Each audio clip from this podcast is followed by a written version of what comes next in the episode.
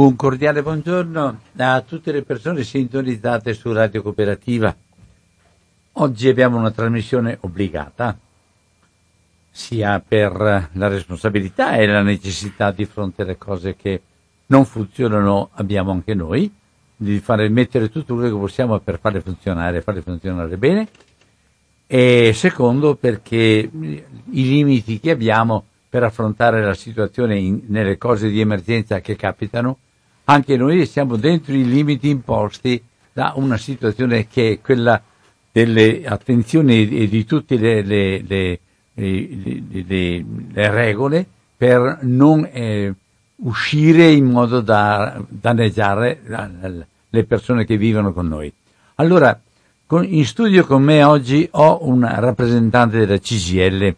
Vi dico subito, ho telefonato anche poco fa a Maurizio Randini, speravo proprio di farcela perché ho avuto modo tempo fa ancora di interloquire con lui proprio nelle assemblee fatte a Padova. E allora ci conosciamo da, da vecchia data, vecchia, non vecchissima ecco, ma, non, ma comunque ci conosciamo. Ed è in assemblea e mi ha detto che dall'assemblea non può muoversi. E secondo che poi ha anche un altro impegno immediatamente per cui facciamo senza Maurizio Landini un saluto suo mi sarebbe piaciuto anche come una sorpresa piacevole per Radio Cooperativa. Allora, con me invece è Marco Galtarossa. Marco, vuoi esprimere un attimo il tuo lavoro nella, nella CGL e che adesso che cosa stai facendo in questo momento? Sì, intanto buongiorno a tutte e a tutti. Io sono il segretario organizzativo della Camera del, del Lavoro di Padova, quindi eh, organizz- diciamo così, ho la responsabilità organizzativa eh, confederale eh, quindi teniamo insieme un po' tutte le categorie e eh, diciamo così, organizziamo l'azione politico-sindacale nel territorio.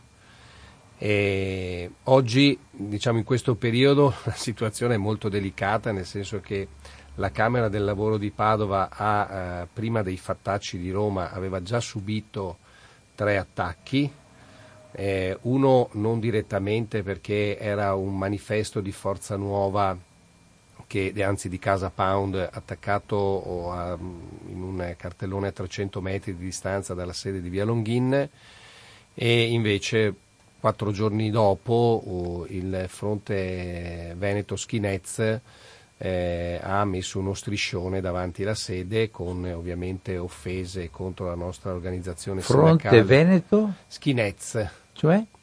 Eh, sono forze fasciste di destra che sono presenti in tutto il Veneto. Infatti è stata un'azione coordinata, nel senso che oltre ad aver eh, agito a Padova hanno fatto lo stesso diciamo così, a Verona e anche alla Camera del Lavoro regionale di Mestre e l'ultimo che è quello un po' più grave, diciamo così, perché hanno imbrattato oh, le vetrine della sede e, e, i pilastri della sede scrivendo frasi insomma ingiuriose nei confronti della CGL, assassini, traditori eh, il problema è che non, è stato, non si è firmato anche se pensiamo che abbia la stessa matrice, però non c'è una firma e quindi questo rende ancora più difficoltose diciamo così, l'individuazione degli autori. Eh, è evidente che c'è una situazione di eh, criticità in tutto il Paese, la CGL è diventato bersaglio delle, eh, soprattutto dei fascisti eh, perché noi siamo uno dei pochi elementi rimasti, eh, un'organizzazione di rappresentanza nel nostro Paese che tiene insieme milioni di persone e questo ovviamente l'unità spaventa le forze di, di destra, le forze fasciste che hanno individuato nella CGL uno delle, diciamo così, degli antagonisti da contrapporre e quindi da eliminare. È una fase del Paese che eh, diciamo così, incrocia altre problematiche che arrivano, diciamo così, eh, tutti i nodi arrivano al pettine oggi purtroppo il modello sociale di sviluppo che prima in termini ambientali si è dimostrato e si sta dimostrando eh, quasi quotidianamente con fenomeni disastrosi anche nel nostro paese, è un modello di sviluppo sociale che non è né ecosostenibile né sostenibile socialmente perché eh, abbiamo purtroppo milioni di persone che vivono in condizioni di povertà e il lavoro oggi non è più in grado di elevare le persone. Mentre una volta chi lavorava riusciva a migliorare la propria condizione, oggi abbiamo delle condizioni di lavoro che purtroppo stanno diventando sempre più numerose all'interno dei cicli produttivi che non garantiscono neanche più il superamento del, del livello di povertà perché i stipendi e i salari sono talmente bassi in favore di un profitto sempre più spinto e sempre più irrispettoso della dignità delle persone. Quindi diciamo che quello del Green Pass è la goccia che ha fatto traboccare il vaso, eh, la, la cultura dell'io oggi è evidente nei limiti anche e, e, e però sta in quelle persone eh, prevalendo e sta determinando e sta sfociando anche in situazioni eh, di aggressività e di vandalismo come abbiamo visto appunto sabato a Roma.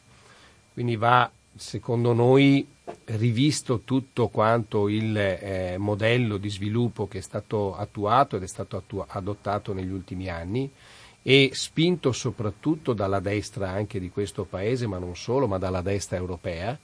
Ricordiamo che prima del, del, di queste risorse economiche del PNRR eh, la, l'Europa aveva adottato un sistema di austerity che aveva avuto effetti devastanti nella Grecia, ma anche nel sud Europa insomma, la situazione era abbastanza delicata in termini di aumento della disoccupazione e della povertà. È evidente che quel modello Oggi l'Europa ha cercato di correggerlo, noi da anni dicevamo che era un modello sbagliato perché lasciava ancora più indietro gli ultimi ed è un modello appunto che il PNRR oggi cerca di risolvere. Qui c'è la vera partita, nel senso che oggi non ci sono più eh, scusanti, non ci sono più giustificazioni e eh, dovremmo mettere in campo un nuovo modello e le parti politiche, i partiti politici dovrebbero essere ben chiari su come intendono spendere i soldi del PNRR.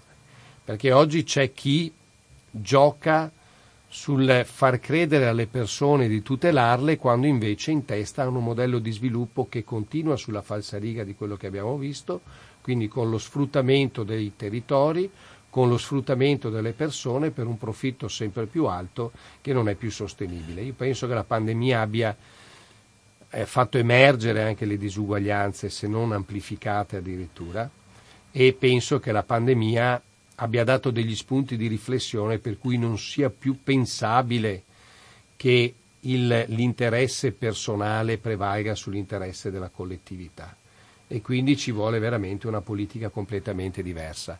Forse la CGL fa paura per questo, perché noi nei nostri documenti spingiamo per una sanità pubblica e che sia garantia, garanzia di tutte le prestazioni per tutte le persone, cose che invece chi oggi dice prima gli italiani pre- farebbe, vorrebbe far prevalere a una eh, sanità privata, il modello Lombardia penso l'abbiamo visto tutti, ok? E questo deve essere sottolineato perché sono, diciamo così, vanno fatte anche emergere le ambiguità di queste persone e, e, e noi siamo per un lavoro dignitoso. Quindi vanno rimessi al centro, va rimesso al centro il lavoro, il tema del lavoro in questo Paese.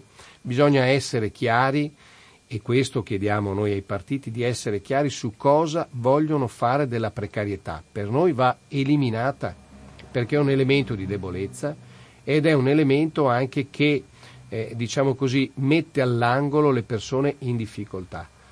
In questi eh, anni eh, penso... Eliminata vuol dire approfittare di tutte le possibilità per mantenere in una situazione di disagio e una situazione di precarietà assoluta le persone che pur di sopravvivere devono adattarsi a, ai tutti i tipi di contratto e anche ai tipi di non contratto. Esattamente, nel senso che uno è, eh, pur di lavorare accetta qualsiasi tipo di cosa. Ecco perché per noi, per la CGL, è fondamentale anche il tema della formazione.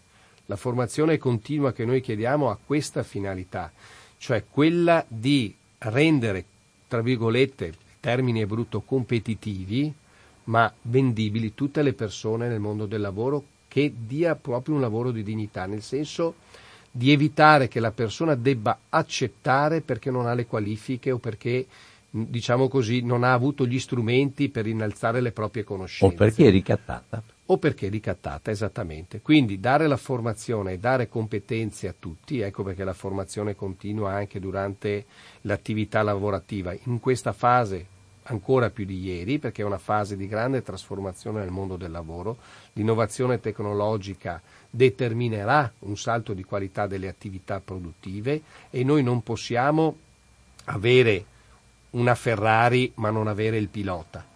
Noi dobbiamo avere tutti i piloti, quindi se noi vogliamo essere anche competitivi come paese, dobbiamo sapere che non basta solo lo strumento, diciamo così, dell'innovazione tecnologica legata al macchinario o al prodotto finito. Dobbiamo avere anche persone che siano in grado di farle e persone che vengono pagate poi correttamente. Su questo però c'è un, un grande problema, c'è questa dicotomia ancora di questo prodotto interno lordo e di questa puntare sempre su un qualche cosa che mi, porta, mi ponga sempre una maggiore possibilità di, di, una stabilità ma dei consumi, di una stabilità del, e quindi il problema ambientale rimane un problema che rivoluziona un pochino tutto il resto. Io non lo so, ma la terra non ha la precedenza. Se non diamo la precedenza alla terra, Marco, eh, cioè precedenza vuol dire l'azione politica per la terra. Prima viene la terra, dopo viene il resto.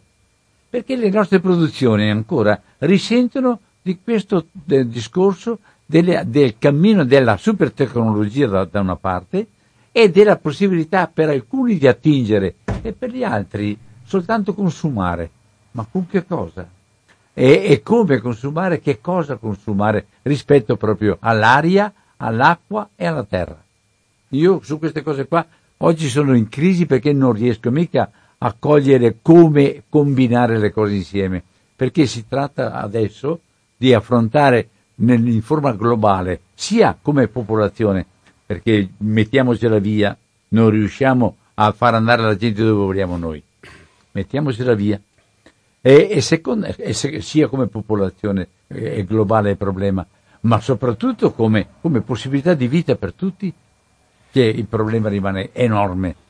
E su questo io non, non so, perché il disagio non è solo un disagio di quantità di soldi, è un disagio complessivo che, che fa star male. E la, la gravità di questa, di questa azione è che si va proprio a colpire quelli che in qualche modo, senza avere in mano noi la soluzione, ma che tentano di dare risposte al lavoro come realtà primaria della vita, della, della, della vita sociale, de, di dare risposte a una equità nel lavoro e nei rapporti con, le, con tutte le categorie, e proprio questi vengono colpiti e con una forma che anche si è mescolata con altre cose. Io non so, sono in difficoltà, volevo chiederti un po', nell'azione di Roma, nell'azione anche di Padova, nell'azione di Verona di cui accennavi, ecco, c'è un miscuglio, non è soltanto è stato questo e chiuso e, e, e, quindi si risolve, basta, basta un po' di repressione e far tacere le persone. Non basta, secondo te? No, no, no, è un'osservazione corretta che condivido nel senso che io e noi pensiamo che il Green Pass non sia l'elemento, diciamo così, che ha fatto sfociare questa rabbia de, da parte della popolazione. L'azione squadrista di sabato e le azioni che si, cioè, avevano, diciamo così, erano avvenute in precedenza a Padova hanno un'altra matrice ed hanno un'altra, fina, un'altra finalità. Cioè loro vogliono colpire un soggetto di rappresentanza che sta mettendo in discussione quel modello produttivo che invece loro vogliono difendere. Loro è legato solo ed esclusivamente alla parte economica. Noi quando parliamo di qualità di vita parliamo di servizi, parliamo di diritti, ok? E come possiamo vivere meglio in un paese con un modello produttivo e di sviluppo che sia sostenibile soprattutto per quanto riguarda la parte ambientale. La Terra non aspetta più. Eh, noi ci confrontiamo con i più giovani e eh, c'è la percezione della paura di non arrivare alla nostra età da parte dei più giovani, perché si rendono conto che la Terra è arrivata forse al limite, al punto di non ritorno. Allora, per dare una risposta a questi giovani bisogna partire da un'idea di modello di sviluppo sostenibile, che non può più avere i parametri di prima, perché è tarato tutto sul consumismo. Adesso io faccio una battuta. Durante il lockdown io leggevo i social, il problema di migliaia di persone era quello di non poter andare a fare lo spritz, senza invece analizzare la natura anche di questo virus e di questa pandemia, che a nostro avviso non sarà neanche l'ultima, è la prima, ma probabilmente non sarà l'ultima, perché bisogna capire la natura di questo virus e le cause che hanno determinato questo virus. E si torna sempre lì la causa di questo virus è determinata da un consumo senza limiti e spropositato di territorio. Noi cementifichiamo, stiamo eliminando il verde in questo, in questo, in questo mondo e questo ha determinato i dati che ci danno, sono dati allarmanti nel senso che sono catastrofici. La Cina negli ultimi due anni ha consumato il 45% del territorio, ok? rapportato a quello che l'America ha consumato nei cento anni. Ci rendiamo conto? Ma allora è colpa della Cina che sta disboscando o è colpa de anche del nostro sistema di sviluppo che per rimanere in piedi, per garantire i profitti, deve trovare paesi come la Cina che in assenza di diritti è in grado di garantire quel modello di sviluppo lì. Quindi è un ragionamento che va fatto a livello globale, questo, perché io condivido, non non si può essere tarati sul, sul consumismo e più consumiamo meglio stiamo, non è così, ok? Però è anche vero che l'economia si basa molto sul consumo e sulla creazione dei prodotti. Noi diciamo che ricchezza sono anche i servizi che noi riusciamo a dare alle persone. Perché se ci tariamo sul consumismo passa l'idea della sanità privata, certo. passa l'idea della scuola privata, perché tutto diventano aziende Padova non ha più un ospedale, ha un'azienda ospedaliera. Quindi dobbiamo cambiare completamente il paradigma che, visto, che, ci ha visto impregnati purtroppo tutta la società negli ultimi vent'anni e ritornare a determinare politiche industriali che siano sostenibili. E solo lo Stato può farle. Perché eh. se io le do in mano al privato, prevale il profitto. Eh, ed è fine a se stesso. E i, dati, e i dati ce lo dicono chi va a guardare i dati economici di crescita del nostro paese e la prospettiva nei prossimi anni, è chiaro che noi cresciamo perché abbiamo delle risorse del PNR, non perché c'è una politica industriale dove i privati investano in ricerca, investino in innovazione tecnologica. Sono crescita, diciamo così, limitata solo e legata agli investimenti del pubblico quindi al PNRR. Siamo un paese perché il privato guarda espressamente al profitto. Quindi se guadagno subito lo faccio, se non guadagno subito non lo faccio. E siamo un paese dove chi ha i capitali guadagna molto di più in investimenti finanziari piuttosto che in investimenti certo. legati al lavoro. Certo. Ed è evidente che questo qua crea poi delle diciamo così, disparità tra chi invece vuole investire nel lavoro buono. E quando sei in un mercato libero di competizione, chi ha, diciamo così, le disponibilità economiche è più forte rispetto all'altro che invece guarda la qualità del lavoro. Ed ecco che allora è passata l'idea che il profitto prevale e per garantirmi il profitto in questa fase di globalizzazione devo ridurre ancora di più i diritti che sono un costo. E quindi le lavoratrici e i lavoratori di questo paese conoscono situazioni sconosciute fino a vent'anni fa, il contratto a chiamata, i riders, tutte queste nuove forme di lavoro che non sono un lavoro, ok, ma sono uno sfruttamento puro delle persone. E sta purtroppo impregnando sempre più settori, ok? Perché se noi pensiamo che il caporalato sia limitato all'agricoltura o all'edilizia oppure al, a, tutta la parte del trasporto, no? di tutta la logistica, ci sbagliamo di grosso perché a Padova noi abbiamo avuto in un'azienda che non era di questi settori, okay, dove avevamo 35 persone che erano sfruttate. Sto parlando di grafica veneta. All'interno di quell'azienda c'erano delle persone che venivano sfruttate, schiavi, perché poi quando si vanno a, leg- a, ve- a verificare, a parlare con queste persone e si viene a conoscenza delle condizioni che erano costretti a vivere, sono condizioni che in un paese che si dichiara far parte del G8, okay, in un paese che si dichiara civile, queste condizioni dovrebbero essere inaccettate. Cosa succede? Che quando poi le fai emergere, hai una certa politica che prende le distanze e fa finta di non vedere e una parte della politica invece cerca di capire come queste dinamiche si stiano realizzando all'interno dei nostri cicli produttivi. E questo è l'elemento che deve far emergere le contraddizioni anche di questa destra che ci viene ad attaccare. Perché si sta facendo leva su un disagio di persone che oggi, insieme a tutto quello che avevano vissuto, ci mettono anche il Green Pass come un elemento di imposizione, cavalcano questo malessere per farsi portavoce e falsificare quel farsi portavoce, perché non sono poi loro che rappresentano le istanze di quelle persone, che sfociano poi in violenza e in rabbia contro anche l'organizzazione sindacale che, ripeto, rimane l'elemento aggregativo e aggregante nel mondo del lavoro che cerca di far cambiare le cose in questo Paese. E le risorse del PNRR, penso che le tre organizzazioni sindacali siano state molto chiare.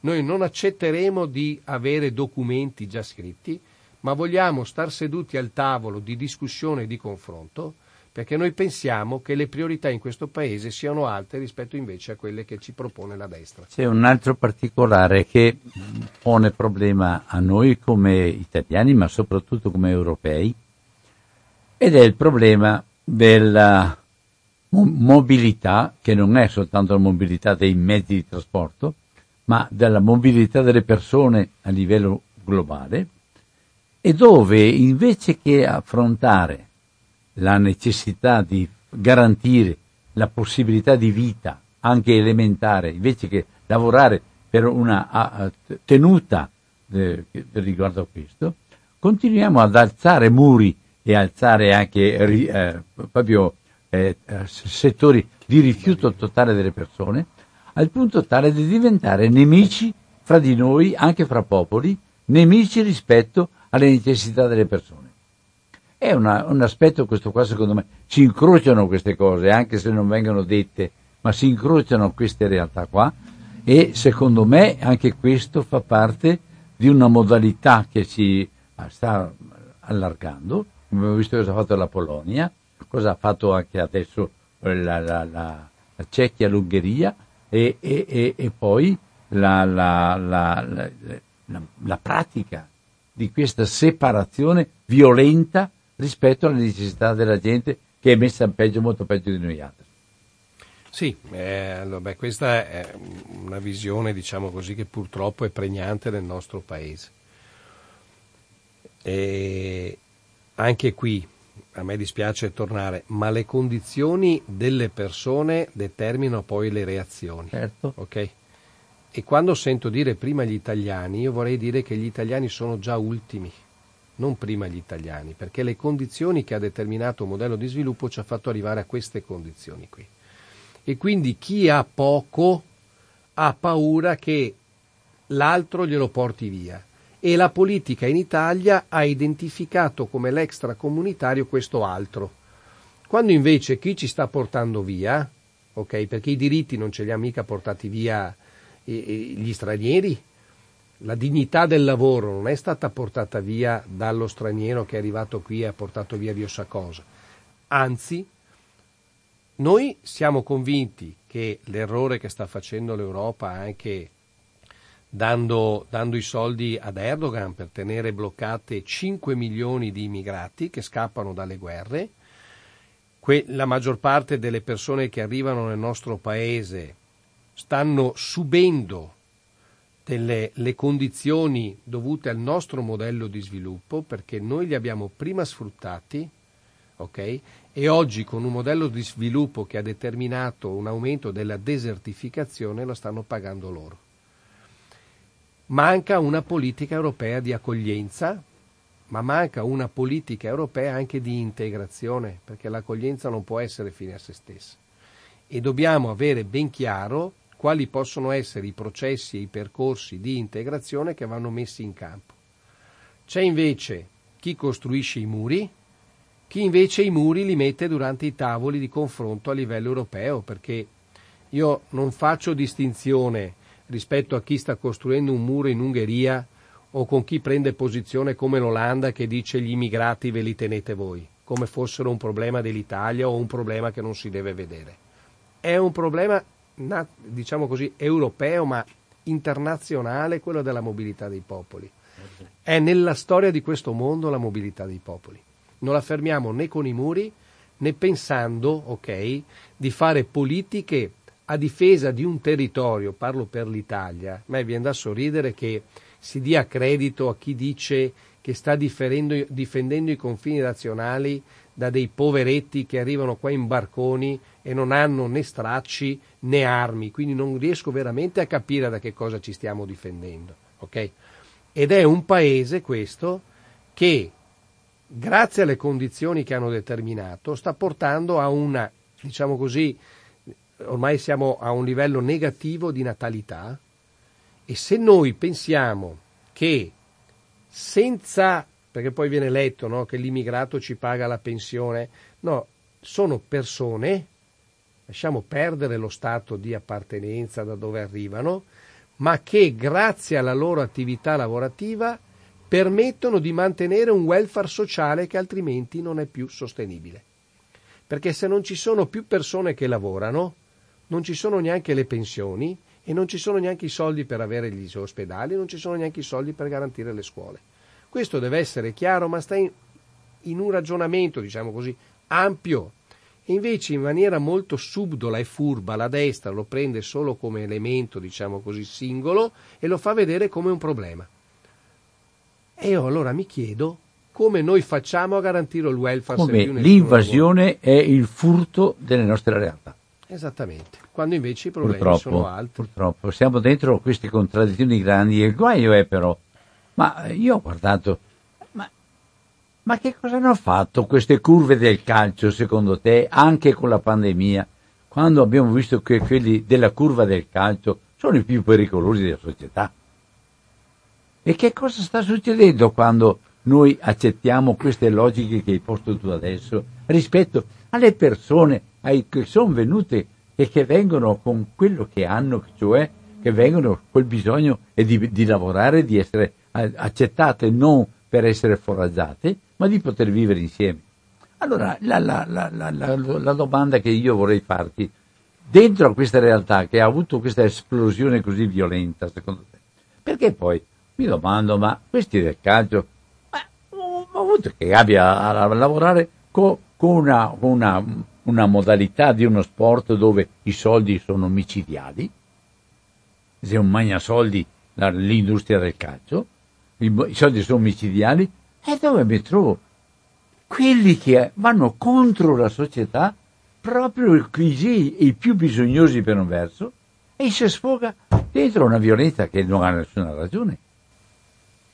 Sì, diciamo che gli stadi da sempre in Italia erano, sono stati un luogo no, di, di, dove, di, sfogatoio, mm, passiamo, passatemi il termine, e dove il peggio forse della società molte volte si è determinato. Io sono uno che va allo stadio, mi siedo sul mio posto, mi guardo la partita e mi gusto lo spettacolo. E è evidente che sono regole che però ogni Stato diciamo così, ha messo in campo per contrastare. In Italia non è stato fatto. Noi ieri, è proprio di ieri, una, la notizia mi sembra, nella provincia di Treviso, una partita dove una squadra con un ragazzo di colore al proprio interno eh, diciamo così, è stata continuamente insultata con cori razzisti, stiamo parlando di categorie proprio del de paese, e la squadra ha abbandonato il campo in segno di protesta. Bene, quella squadra rischia la sconfitta a tavolino, quindi oltre al danno la beffa. È evidente che non è ancora matura la consapevolezza invece dell'importanza che c'è di scardinare la cultura razzista di questo paese anche con piccole cose che però fanno capire cosa è sbagliato e cosa è giusto. E purtroppo siamo un paese molto arretrato su questa cosa qui, perché non siamo, diciamo così, eh, non siamo a mio avviso pronti proprio culturalmente ad accogliere, parlo per la mia generazione perché se guardo i miei figli, loro la differenza non la notano. Loro che ci sia un bambino che si chiama Ahmed o Ashfik, per loro è un bambino nato in Italia che frequenta la stessa scuola loro non notano differenze di diritti, di dove assolutamente. Non solo, ma è una cosa commovente. Io domenica sono stato a un pranzo dove c'era un battesimo e quel battesimo c'era una ragazzina ma nera, ma qui fiocchetti, qui proprio nera. E, e il ragazzino bianco nostro, no? E vanno là e hanno cominciato a giocare come fossero fratelli, ma da una vita. Sì, sì. Io sono rimasto tu guarda, dico, noi, noi abbiamo un sacco di altre modalità per differenziare, per separare. E guarda, e questi erano fuori un cortile dove non c'era nessuno di adulto. Erano per conto proprio lì che si giocavano e facevano quello che... Sì, sì ma poi i paradossi Quello che tu dici è profondamente no, vero. Io, io vedo i miei figli ne ho tre di età diverse e noto come insomma non ci sia, questo, non ci sia la percezione di questo problema. La figlia più grande alla percezione del problema dei femminicidi e di come una cultura macista di questo paese sia ancora pregnante e presente. E anche su questa cosa qua nessuno mi sembra stia facendo, perché vediamo le pene che danno sono sicuramente inferiori a chi viene accusato di aver, diciamo così, agevolato l'entrata irregolare nel nostro paese senza fare nomi e cognomi di nessuno, okay? dove ha preso molti più anni rispetto a chi ha ucciso la moglie davanti ai figli. Ma a parte questo, io penso che la, la cultura dell'integrazione non si voglia, o, o quantomeno insomma, in una parte del paese, delle, di generazioni di questo paese non si voglia affrontare, perché è un elemento che crea voti, dà voti, dà un consenso politico e purtroppo sono le stesse forze che ti, fa, che ti dicono devi aver paura di quelle persone, ma che poi ritengono fondamentali per permettere al ciclo produttivo di garantire il profitto, perché è sfrutto. E quindi faccio delle leggi per cui il diventare regolare in questo paese sia sempre più difficile, ok? E il fatto che tu sia irregolare ti impone di rimanere al buio. E quindi esci di notte, quando c'è tutto un altro tipo di attività in questo paese, anche nei nostri, eh, e vengono visti come il problema, oppure devi stare al buio anche nei locali aziendali, quindi se lavori nessuno deve vederti, quello che è successo in Grafica Veneta. Quindi io devo sfruttarti, devo avere la possibilità di sfruttarti e devo avere delle leggi che non ti danno la possibilità di diventare regolare, perché se non hai un posto di lavoro non puoi essere regolarizzato e se non sei regolarizzato difficilmente trovi un posto di lavoro. Io ho parecchi problemi con la impossibilità di avere la residenza ma una roba. Oh, ma io non sì, so. sì.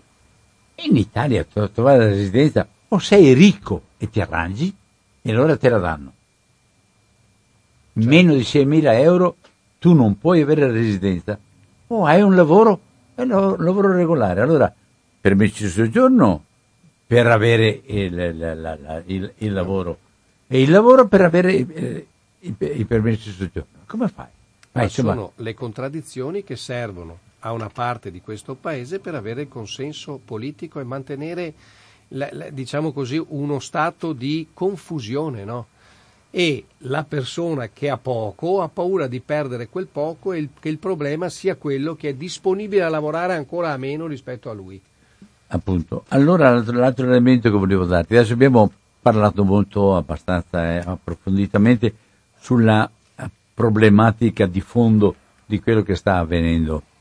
Però bisogna che affrontiamo anche quello che speriamo si ricomponga presto, ma che parliamo di quello che è avvenuto praticamente lì a Roma e, e, e come agire. Ho visto che ci sono state reazioni immediate, sono state reazioni poi eh, eh, eh, di, di, nuovo, ci sono state prese di posizione anche molto significative e belle, un po' come quelle delle istituzioni, questa volta è stato una, una un, e poi ho visto anche per quanto riguarda proprio l'attacco al lavoro in quanto tale, l'attacco anche alla democrazia in quanto tale, ha messo in moto anche un atteggiamento nuovo e diverso nelle varie parti sociali sia imprenditoriali che lavora, dei, dei, dei lavoratori. Tu come vedi questa situazione? Come l'avete letta dal punto di vista della CGL? Allora, a Roma ovviamente abbiamo visto le immagini televisive, ma anche a Padova, la CGL di Padova ha ricevuto attestati di solidarietà e di vicinanza da tutte le forze politiche, quasi tutte le forze politiche, anche quelle di destra. Okay? Quindi è significativo che ci sia una presa di posizione o comunque un segno di solidarietà perché non è un momento facile, si comprende cosa sta accadendo. E è evidente poi che chi nell'ambiguità della posizione ci gioca perché ha paura di perdere voti, perché quelle persone purtroppo vanno a votare.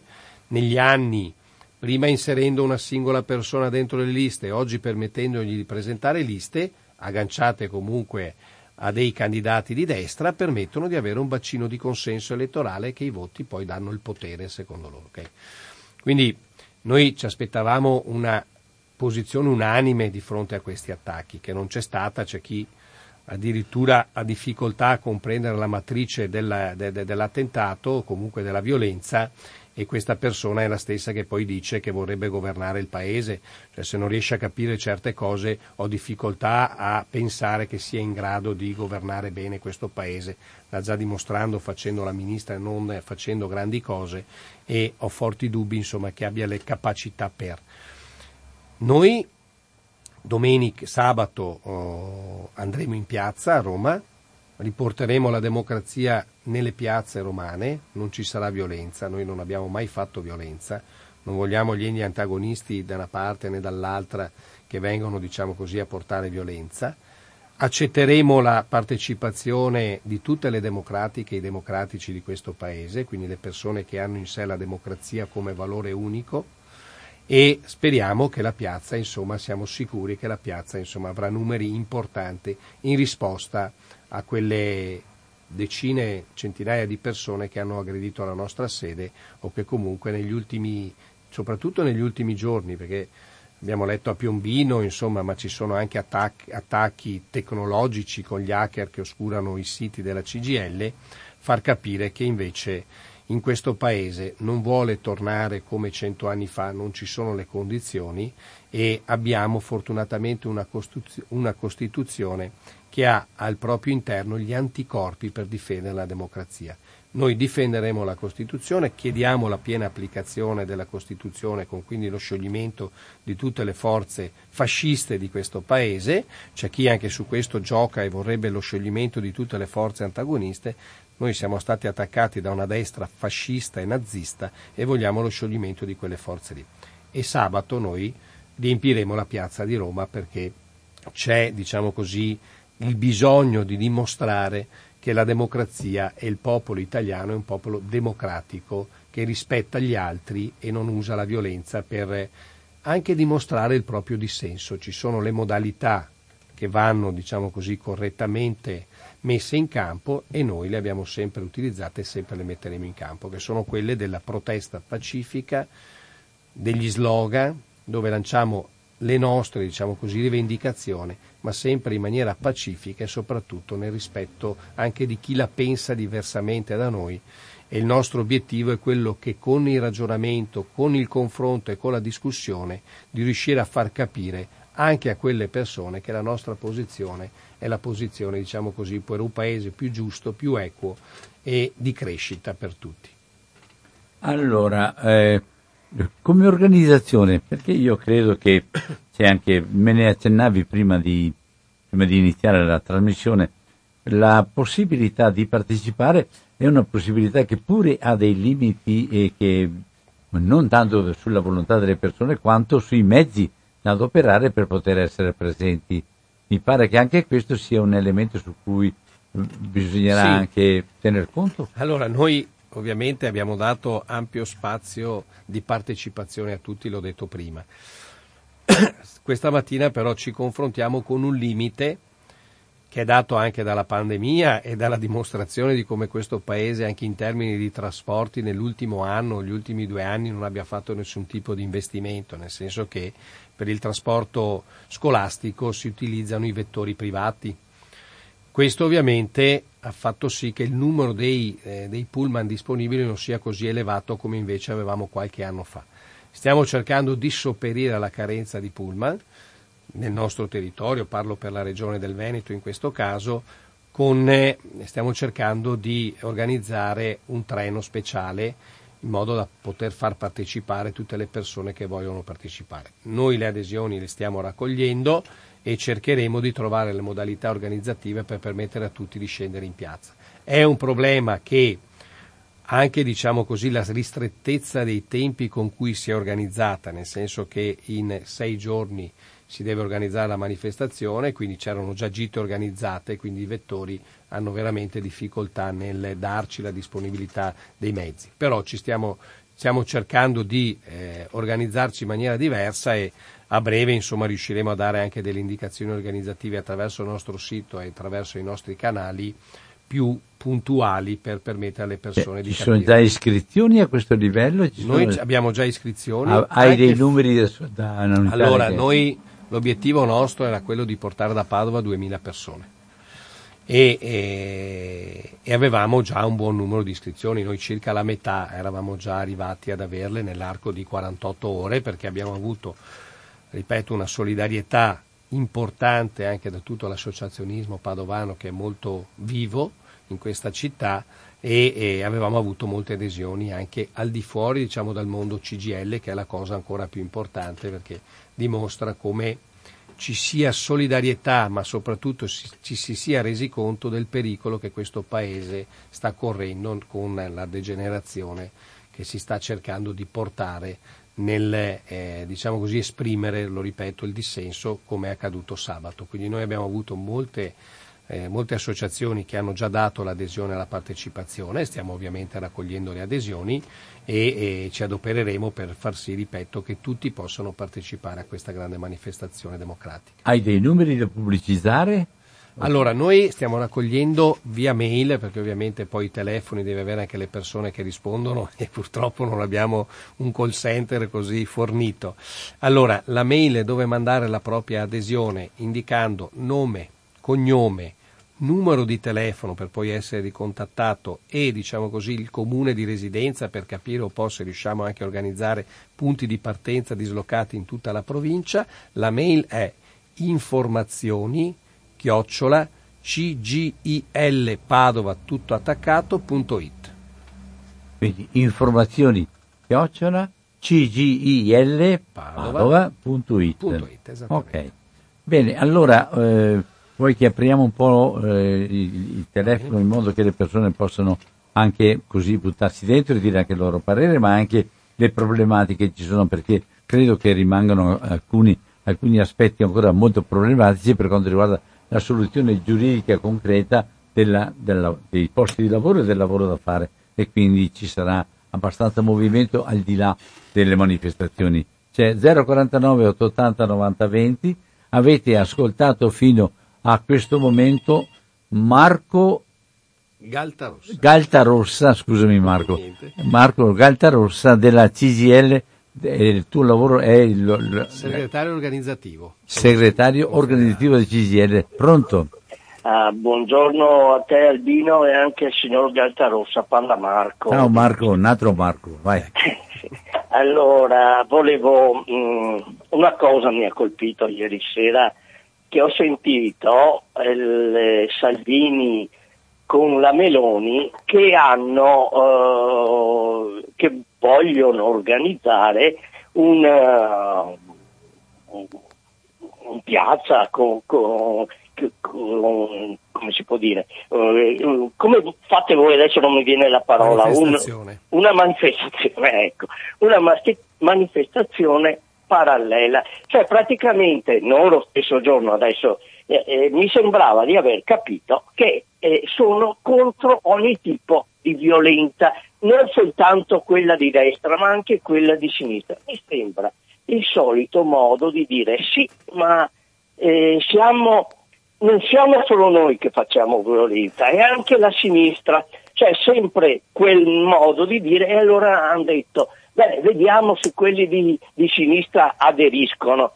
cioè eh, c'è sempre da dire sì, lo fa, come bambino, sì l'ho fatto io ma eh, l'ha fatto anche lui, ecco il solito discorso, vorrei sapere cosa ne pensa. Grazie. Buona giornata a entrambi. Ciao.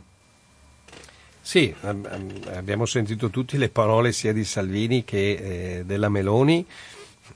C'era anche chi chiedeva di spostare la, diciamo così, la sede della nostra manifestazione eh, in una città dove non c'era la partita elettorale in gioco, perché c'è chi mette davanti, antepone alla, alla, diciamo così, ai fatti accaduti, all'importanza della risposta che si deve dare, altre cose, insomma, e ripeto, antepone sempre il consenso uh, politico.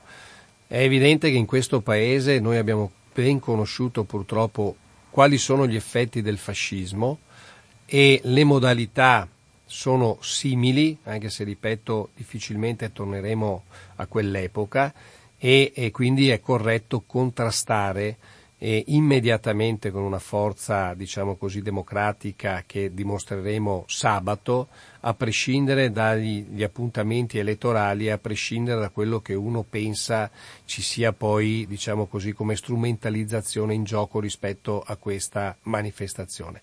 La manifestazione sarà una manifestazione legata ai fatti e a quanto sta accadendo in questo Paese e quindi una manifestazione antifascista. Noi questo vogliamo sottolinearlo perché lo squadrismo determinato che si è determinato sabato è uno squadrismo di stampo fascista. Chi cerca ancora di giocare su questa cosa non si rende conto del pericolo che possono determinare anche azioni o, diciamo così, posizioni. Non mi stupisce, ok, anche se in parte, insomma, devo dire che eh, altri esponenti dello stesso partito hanno po- preso posizioni magari non pubbliche, ma hanno fatto arrivare in via informale la propria vicinanza, che quelle persone, diciamo così, che quei due rappresentanti politici oggi siano in grado di rappresentare veramente le anime del proprio partito. Perché eh, ovviamente non scenderanno in piazza, ma la vicinanza anche in quello che stiamo organizzando per sabato c'è anche da una parte della destra. Purtroppo, ripeto, è una destra, a mio avviso, immatura che dimostra una certa immaturità nell'affrontare tematiche importanti e fondamentali in questo Paese, come quello dell'antifascismo, che è all'interno di quella Costituzione che loro stessi giurano nel momento in cui assumono incarichi di governo. Sempre 049 880 90 20, stiamo ascoltando Marco Galtarossa, se c'è qualche altro che desidera porre anche il proprio proprie obiezioni, le proprie distinzioni. Sentivo, sentivo stamattina, eh, me l'ha ripetuto una persona, che una, c'è una telefonata, sì, ti passata la telefonata prima, pronto? Pronto? Chi stava chiamando sappia che era in linea 041, eccolo qua, vediamo un altro allora. Pronto? Sono Giuliano da Venezia. Ciao Giuliano. e anche al tuo ospite. Eh, sa, esisteva qualcuno scrisse una volta che la storia non si ripete mai, ma punisce severamente chi la ignora. E invece la storia si sta ripetendo e guarda caso siamo giusti a un secolo da quei, da quei momenti terribili che poi hanno portato al potere sappiamo chi. Io ho la stessa età della Costituzione italiana perché la Costituzione italiana è entrata in vigore il primo gennaio del 47 e io sono nato in quell'anno lì. E quella Costituzione aveva una norma, e ce l'ha ancora, una norma transitoria, la dodicesima, che dice chiaramente che è vietata sotto ogni forma la ricostituzione e la propaganda del partito fascista. Quella Costituzione è già stata violata immediatamente con la nascita del Movimento Sociale Italiano sta, a cui è stato permesso di rinascere, Movimento Sociale Italiano che non era altro che il, il figlio prediletto della Repubblica Sociale Italiana, cioè del fascismo, con i vari almirante, Michelini e adesso qualche altro nome non me lo ricordo, e tutti fecero finta che nulla fosse successo. Adesso siamo a 74 anni da quel momento e nascono, tutti si scandalizzano perché ci sono forze neofasciste che agiscono come hanno agito a Roma e non solo. Ma in questi 74 anni cosa è stato fatto perché questo non accadesse più? Nulla. E qui le colpe sono anche dei partiti cosiddetti della sinistra, cominciando anche dal Partito Comunista. Mi ricordo che qualche anno fa ci fu il senatore Violante, il quale volle equiparare i repubblichini di Salò morti ai morti dei partigiani, ai morti di chi si è battuto per la resistenza. Siamo a quel livello lì. Cosa è stato fatto? A fine della guerra le forze dell'ordine sono state tutte insegnanti, prefetti, magistratura, poliziotti. Sono stati mandati via quelli che avevano fatto i partigiani per riprendere su i poliziotti di destra. Siamo arrivati ai fatti di Genova, eh, la faccio corta perché capisco che il tempo è quello che è. Siamo arrivati a Genova e sappiamo benissimo come si comportate le forze dell'ordine.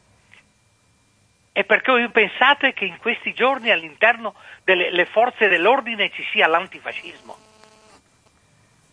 Ma questo è un'illusione. Basta, basta vedere e sentire cosa ha detto quel funzionario di polizia che adesso è stata sospesa. Bueno. Cioè, siamo arrivati a 75 anni che ci si scandalizza perché c'è Forza Nuova, perché c'è Casa Paun. Casa Paun occupa uno stabile di Roma da 25 anni, illegalmente. Sono passati eh, Rutelli, eh, quello del PD, sindaco di Roma due volte, Veltroni, altri sindaci anche di sinistra, hanno mai fatto qualcosa? No. E poi succede quello che succede, che è successo ieri. E succederà ancora, perché Grazie. sapete come finirà questa storia? A taralucci e vino, come si usa dire proprio da quelle parti lì. E cioè, adesso, ah, sciogliamo Forza Nuova, poi alla fine non se ne farà nulla. Abbiamo un partito che si chiama Fratelli d'Italia, che ha la fiamma tricolore, che era il simbolo di AN, che era il simbolo del MSI e che è il simbolo impresso sulla tomba di Mussolini. Grazie. Non abbiamo fatto i conti con la storia, la Norimberga italiana non c'è stata e questi sono i risultati. Buona giornata. Sì, buona giornata anche a te. E voi... No, io dico solo che, che noi auspichiamo, insomma, poi eh, la visita di Draghi e la vicinanza di Mattarella eh, ci rende anche fiduciosi sull'applicazione della dodicesima norma della Costituzione, e cioè lo scioglimento finalmente di queste forze eh, fasciste, nazifasciste. E noi purtroppo paghiamo lo scotto che in questo paese si è voluto che la scuola non trasmettesse più i valori antifascisti parlando solo di quello, cioè raccontando la storia dei fatti e di cosa era accaduto in questo paese grazie, diciamo così, al fascismo. E noi abbiamo l'AMPI, che è l'Associazione Nazionale dei Partigiani, che costantemente cerca di fare, diciamo così, informazione, di cultura in questo paese su quelli che sono stati anche gli effetti del fascismo e i morti che ha provocato. E purtroppo nella storia noi siamo un paese culturalmente di destra, okay? la sinistra in questo paese eh, raramente ha governato da sola se non con eh, diciamo così, questi grandi governi come quello di oggi che sono i governi nazionali o comunque insomma entrano a governare in momenti abbastanza delicati e storici di questo paese. È evidente che bisognerebbe ripartire dalle scuole facendo cultura, creando, facendo formazione, non una cultura di sinistra, ma una cultura antifascista, che è una cosa diversa.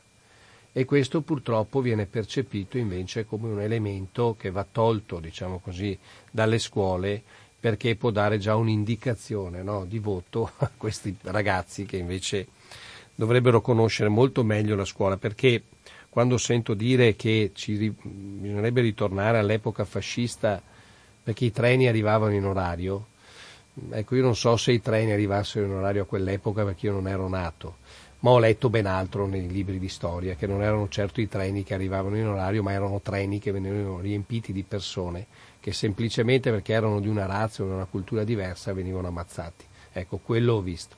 E sono le stesse persone che poi vanno in piazza a gridare libertà, libertà, libertà. Ecco, i primi a non garantire, diciamo così, la libertà e questo diritto essenziale alle persone sono proprio i fascisti che, e l'hanno dimostrato sabato, se non la pensi come loro, hanno solo un mezzo per indirizzarti a pensarla come loro, che è quella della violenza e nei casi estremi anche dell'eliminazione delle persone che la pensano diversamente da loro. Allora, sempre 049 80 90 20 io vorrei però anche, io ricordo anche gli anni del terrorismo, eh? ricordo anche eh, momenti della vita democratica che non erano soltanto gli anni del fascismo, dell'antifascismo, ma erano anche a, a anni di tipo diverso e che hanno ferito e, e, e, lacerato la situazione democratica in tante situazioni anche quelli. E allora io confido molto nella, nella capacità che abbiamo sempre di essere anche reattivi il che non significa togliere i conflitti. Io la visione che mi ha fatto adesso eh, Giuliano è condivisibile nel senso che ci sono dei dati e lui porta dei dati in questo, ma annullare tutto il resto, tutta la reattività e tutto lo sforzo di non perdere sia i rapporti con, con, con, con le persone e le situazioni, sia poi rifare, rimettere in moto una possibilità di vita normale, quotidiana, semplice, ma libera. Io queste cose qua le ho vissute le vivo, non, non, non, non me la sento di essere soltanto col dito puntato perché i conflitti non sono risolti soltanto come piacciono a me. Io credo che ci sia una, una, una, elaborazione comunque, la reazione avuta in questi giorni è una reazione che è venuta dalla gente, non è una reazione che è forzata e è tenuta su col fucile. Pronto? Buondì, sono Roberto. Ciao Roberto. Ciao Roberto. Come va? Bene, tutto ok, no? Oh. Ascolta, allora, eh, essere antifascisti diciamo, è, è, un dovere, perché tutto quello direi che non è legale è fascismo, d'accordo? però purtroppo cioè, noi qui in Italia confondiamo sempre, eh, mettiamo gli addendi sempre nella posizione sbagliata, però la somma non cambia, perché ieri sera io ho avuto occasione di vedere Salvini, di sentire quello che ha detto Salvini, che ho condiviso non perché io ami Salvini, ha detto cioè tutto quello diciamo, che è violenza deve essere condannato, deve essere, devono essere anche ricordate le cose che i centri sociali che non sono sicuramente di destra, no? sono comunque parte integrante di una parte politica italiana e D'accordo? Quando buttano, buttavano per aria e continuano a farlo diciamo, i gazebo elettorali della, della, della Lega, di questo, dell'altro, ma non, non, è che ci sia stata diciamo, qualcuno, qualche,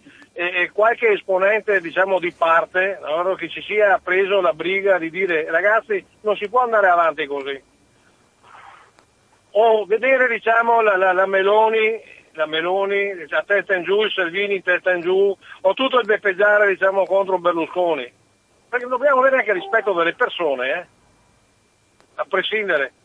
Perché non possiamo ricordare Genova sapendo che a Genova è successo un qualcosa diciamo, di importante ma stimolato diciamo, da qualcuno che era vestito di nero, ma era vestito di nero non perché era di, di, di destra, perché poi il nero ma sì, diciamo, erano, erano, degli infiltrati che sono nati da, a, a, creare diciamo, delle, delle, delle, difficoltà, però non ho, sentito, non, ho, non ho, mai sentito che da una parte politica italiana che oggi diciamo, eh, eh, vuole essere diciamo, la, la, la, la, maestra assoluta diciamo, di tutto, non ha, non, ha, non ha preso posizione. La cultura non è solamente di sinistra, esiste anche una cultura di destra. Ieri sera ho apprezzato molto il, come si chiama, il, eh, anche Sgarbi nelle sue focosi diciamo, interventi. Ma con questo non vuol mica dire perché, eh, poi tra, tanti diciamo, di sinistra lo deridono, era una persona di cultura. Quindi devi, devi, devi trarne diciamo, quello, che eh, quello che porta logica, cioè non quello che porta odio. Allora si parla diciamo, del fascio, benissimo, d'accordo, è da condannare. Però c'è ancora qualcuno, qualche nostalgico, che ancora falce il martello, dove oggi, oggi, oggi, d'accordo, prendiamo la Cina, prendiamo, tanto per dire, no? Cioè dove la libertà di stampa, la libertà di stampa non esiste. però nessuno diciamo, ha occasione di ricordare, o la stessa Russia, la mamma Russia, la grande mamma Russia, dove tra l'altro uno che si chiamava Togliatti ha fatto qualche anno per imparare come, come, come fare e poi tra l'altro viene dimenticato e poi mettono Berlinguer che ha creato il comunismo, diciamo, il comunismo borghese, no? Allora, quando diciamo queste dobbiamo essere diciamo, bipartisan, devono essere condannate. Tutto quello che è, che è, delinquenza, tutto quello che è illegale deve essere condannato. Buono. Cioè non deve essere solamente da una parte, devono essere diciamo biparte, perché purtroppo la, la, la, nefandezza o i centri sociali che vanno a creare problemi, e, e so che questo diciamo per voi... O, eh, diciamo, crea un po' di disagio. Il, quelli che vanno su in Piemonte a tirare bombe carta contro le forze dell'ordine. Cioè le forze dell'ordine comunque, qualsiasi carne, sono carne e ossa diciamo come un comune mortale e spesso e volentieri sono trascinate a, a, a difendersi in, in, in modi diciamo, che possono essere, possono essere diciamo, cosiddetti tra virgolette illegali. Però gradirei che, che, qualcuno andasse a fare ordine pubblico di quelli che, che parlano, no? Quelle bla bla bla no? della, della, signorina, che vanno a fare ordine pubblico, cosa vuol dire fare ordine pubblico, cosa diciamo, ti, vieni, ti vieni a prendere diciamo, anche sui denti eh, durante una manifestazione, che sia di, una parte che sia dell'altra.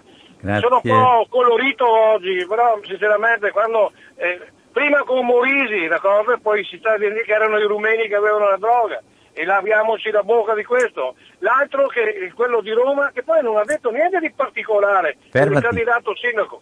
Fermati. No, il candidato, no, concludo, il candidato sindaco ha detto che vengono ricordati cioè una parte e non vengono mai ricordati magari altri, poi ben incluse, d'accordo, che hanno subito, ma eh, non, non, non portavano quattrini.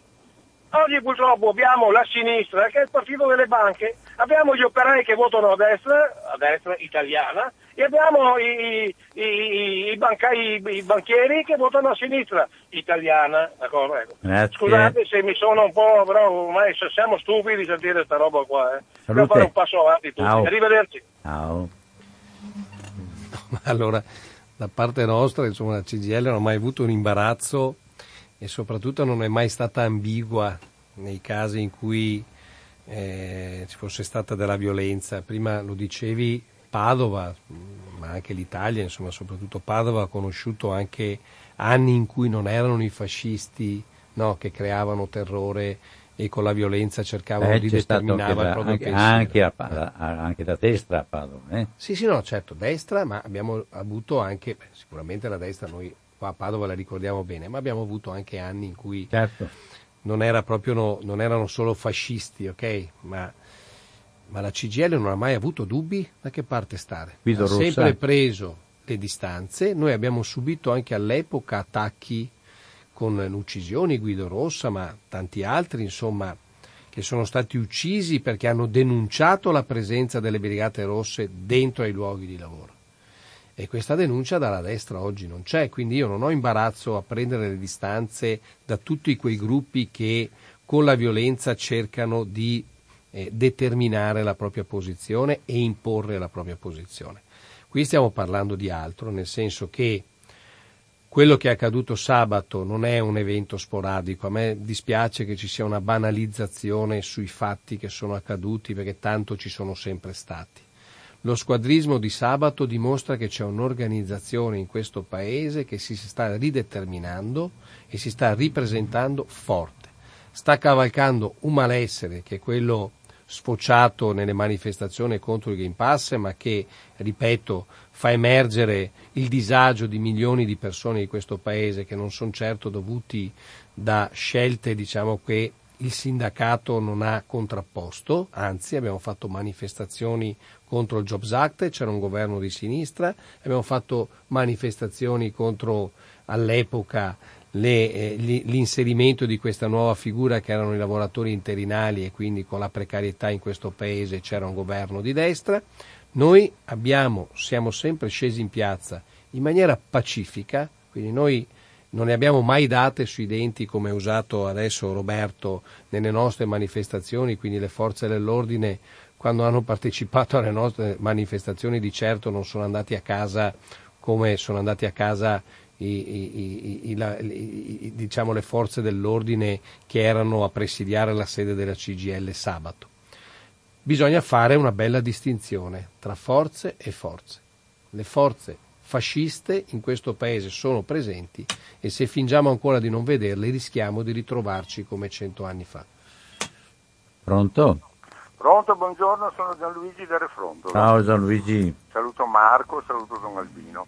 Ecco, io vabbè, salto al benaltrismo delle telefonate precedenti, però vorrei mh, fare il discorso, mh, richiamarmi a qualche frase che ha detto eh, Marco, nel senso che ha parlato di cambio di paradigma lui, ha detto dobbiamo affrontare una visione diversa nello sviluppo perché ormai eh, siamo ridotti a produrre eh, solo rifiuti e produrre un pianeta cloaca sostanzialmente.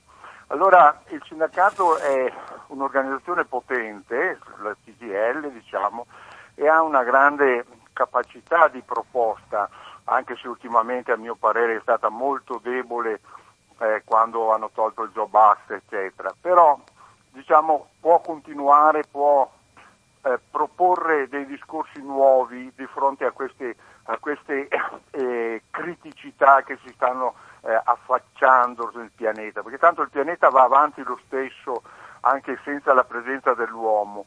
Noi quindi dobbiamo, come si può dire, adeguarci e migliorare la situazione perché è, è tutto eh, diciamo, eh, a nostro vantaggio. Allora il discorso che a mio parere il sindacato dovrebbe affrontare è cominciare a proporre, fare delle proposte che siano compatibili con le criticità che si, stanno, che si stanno affacciando, per esempio l'effetto climatico, per esempio la mancanza di risorse eh, fossili rinnovabili, per esempio eh, la e vergognosa concentrazione della ricchezza che si sta sviluppando attraverso una finanza di rapina.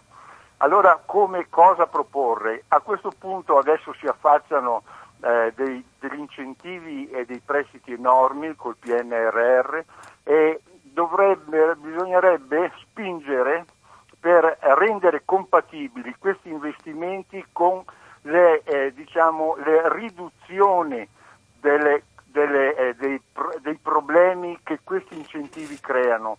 Per esempio, parlare molto di più dell'eliminazione degli incentivi verso le energie fossili, per esempio, che creano l'effetto serra, ma cominciare anche a dire gli investimenti in quali tipi di lavori devono essere, eh, eh, bisogna, devono essere fatti per essere incentivati. Bisogna cominciare a creare sostanzialmente una decrescita selettiva perché è impossibile crescere all'infinito in un sistema finito. Questo anche se si parla tutto il giorno di lavoro, ma lavoro per fare cosa?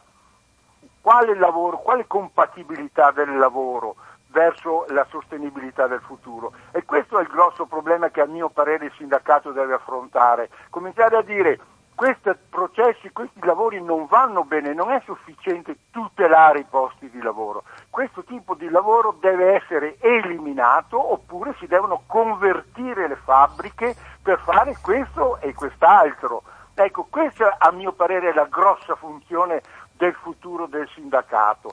Chiaramente crea, parlare di giustizia, di dignità, eccetera, eccetera, però indirizzare sostanzialmente per una sostenibilità, diciamo per una società che sia sostenibile, ecco, attraverso nuovi lavori, lavori diversi.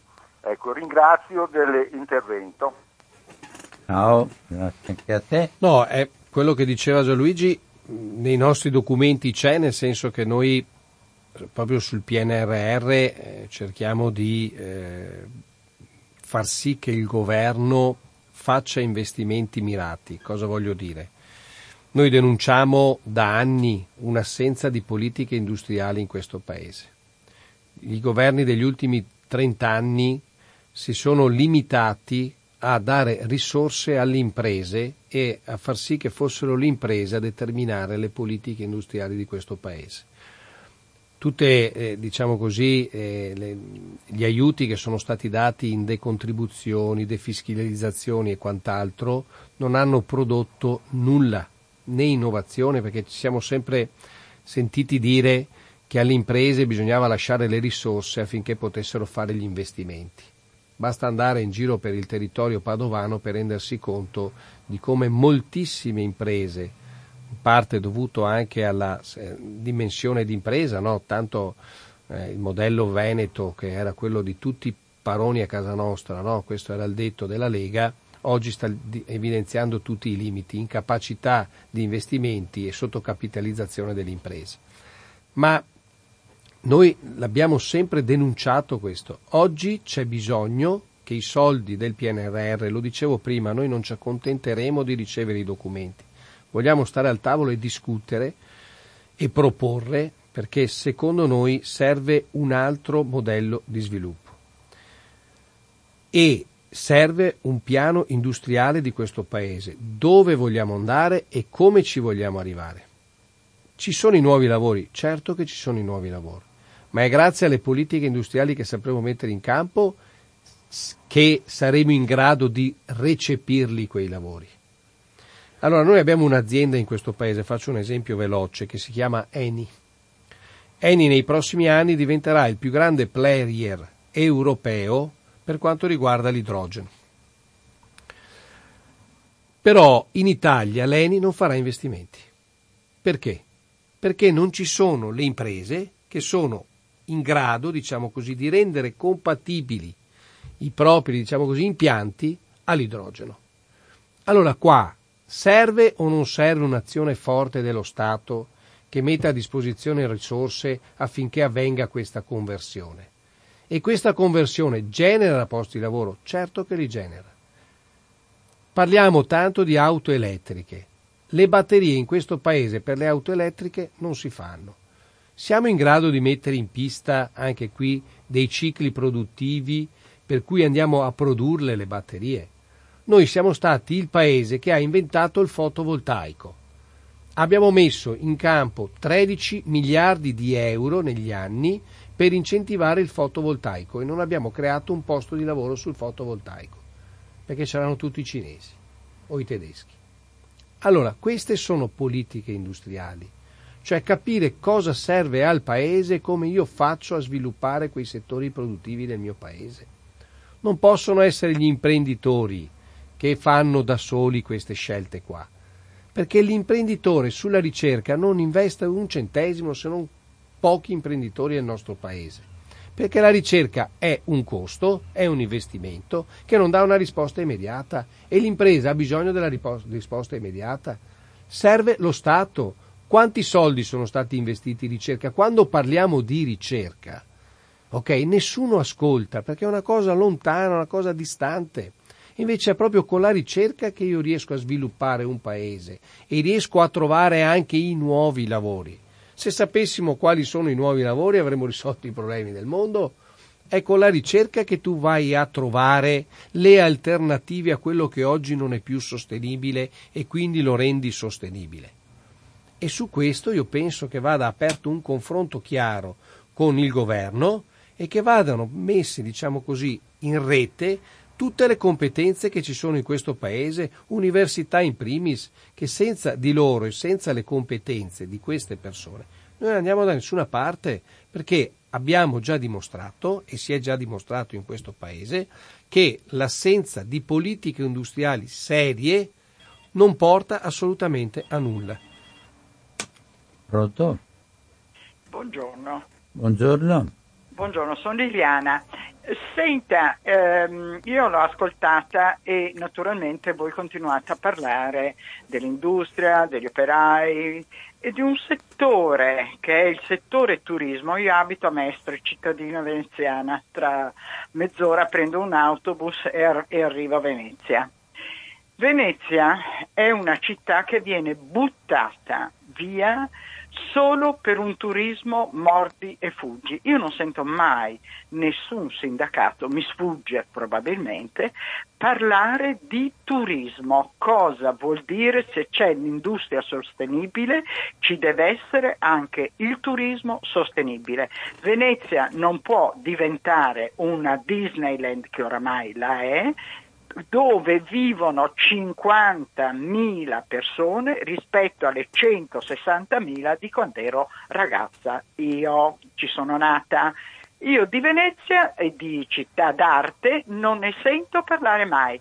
Basta che la gente arriva. Io vorrei che qualcuno di voi venisse a farsi un giro il fine settimana, in queste ultime settimane a Venezia, per vedere la schifezza che finisce in questa città. Grazie e buona giornata. Allora, beh, eh, la CGL attraverso la struttura confederale, ma soprattutto attraverso la FILCAMS, che è la categoria che segue e tutela, diciamo così, le lavoratrici e i lavoratori anche del turismo.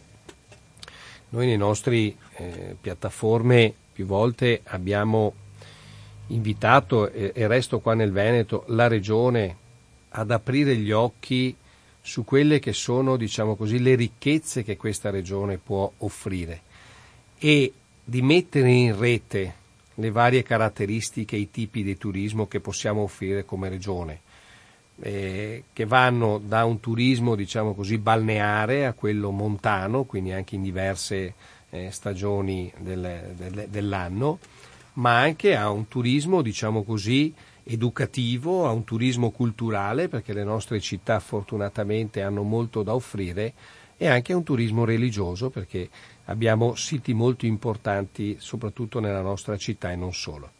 Manca anche qui, si parla di politiche industriali, anche questo è un tipo di politica industriale, anche se riguarda il bacino termale. Io noi non siamo molto distanti da un importante, diciamo così, bacino termale come quello di Abano e Montegrotto Terme. E negli anni lì la mancanza di strategie, la mancanza di investimenti, okay, hanno presentato il conto.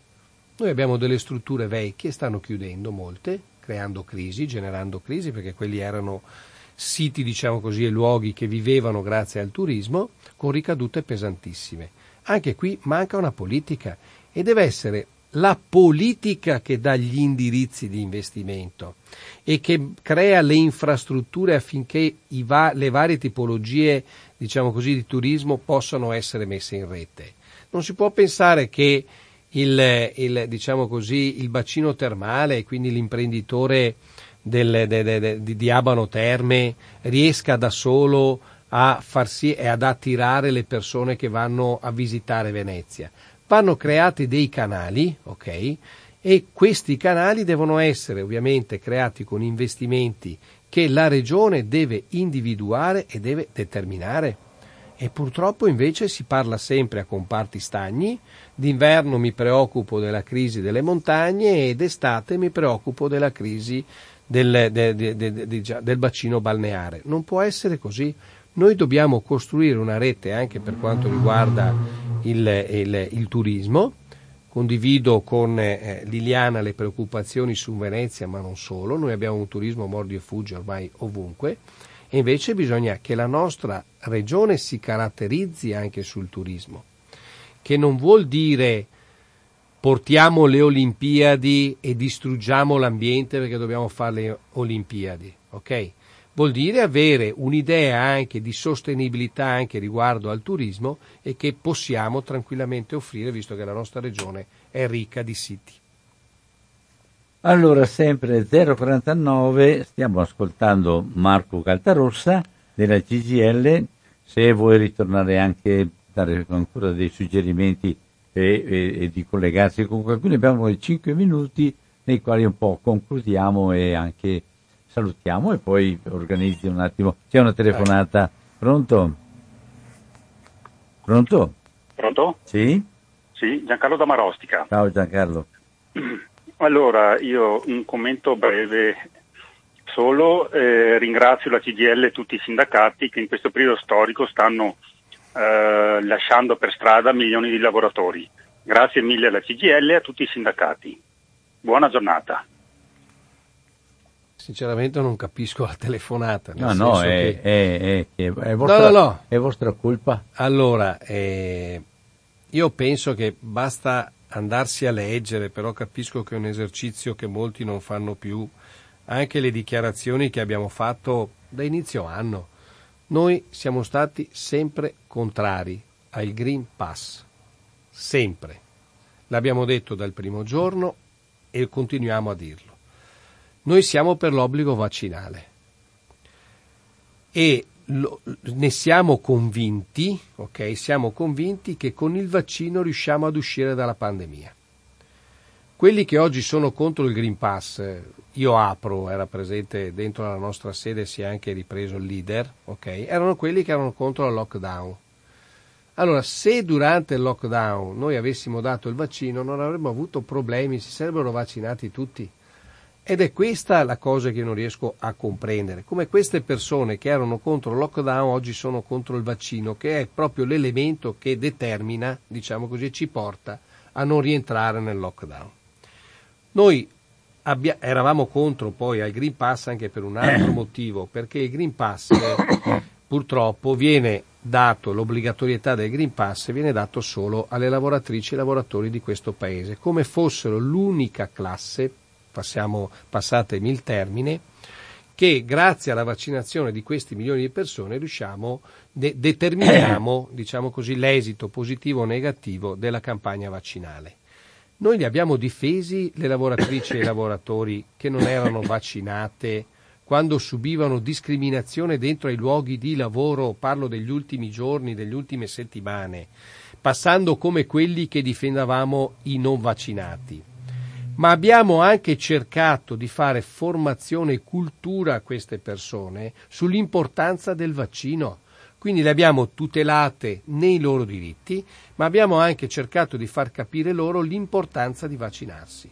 Oggi veniamo assoggettati come quelli che hanno fatto sì che il, che il, il Green Pass fosse l'elemento dirimente per entrare nei luoghi di lavoro, quando invece noi abbiamo sempre detto che siamo contrari. Quindi mi dispiace Giancarlo, noi non lasciamo a piedi nessuno, cerchiamo di tutelare tutti e tutte, okay, facendo capire le cose che sono fondamentali per il Paese in questa fase di pandemia. E, ripeto, noi siamo per l'obbligo vaccinale. Dopodiché le difficoltà che l'obbligatorietà del Green Pass stanno diciamo, così, determinando e che si stanno diciamo, verificando, noi le avevamo anche preventivate e abbiamo detto non mettetelo perché guardate che ci sarà il caos. Chi ha spinto il governo a far sì che ci fosse il decreto sui Green Pass che è Confindustria, oggi è quella più in difficoltà perché non riesce a dare risposte ai propri associati. E noi, come ho detto l'altro giorno, stiamo attendendo l'emanazione delle linee guida. Perché guardate che la discrezionalità dei comportamenti sta degenerando in discriminazione all'interno dei luoghi di lavoro e noi lì stiamo intervenendo. Quindi Giancarlo, noi non stiamo diciamo così eliminando nessuno e non stiamo neanche dimenticando nessuno. Stiamo cercando di intervenire affinché i diritti siano rispettati e le libertà siano anche rispettate, perché la libertà dei Neon Green Pass sta, si, si ferma quando va a invadere la libertà di chi è d'accordo col Green Pass. Quindi stiamo attenti anche a dire libertà, libertà, perché libertà non vuol dire faccio quello che voglio. Certo. Libertà è rispettare le regole e rispettare certo, gli altri. Su questo solo. vorrei sottolinearlo. E, e, e, ed è stato molto tendenzioso quando ha detto che è colpa delle CGL se stanno a casa i lavoratori. Esatto. Miseria ladra. È questo purtroppo eh, però è un mantra. No, eh, c'è fa. un altro discorso qua dietro ah, certo. che non viene fatto con molta chiarezza e viene fatto con atteggiamenti e, e di cose che non tengono conto che i morti non sono numeri, i morti sono persone. La miseria e se sono le persone, salvare le persone significa lavorare per la libertà. Mi dispiace questa cosa qua Giancarlo. Va bene, grazie a tutti quanti, ringrazio anche, anche in modo particolare Marco Caltarossa. Eh, un saluto glielo trasmetti tu a Maurizio Landini, visto che io ho, telefonato, io ho telefonato, prima, ma non poteva, non poteva entrare in, trasmissione, gli ritirerò dentro un'altra volta, va bene? Grazie, grazie a tutti e a tutti. Bene, ciao e buon pomeriggio a tutti.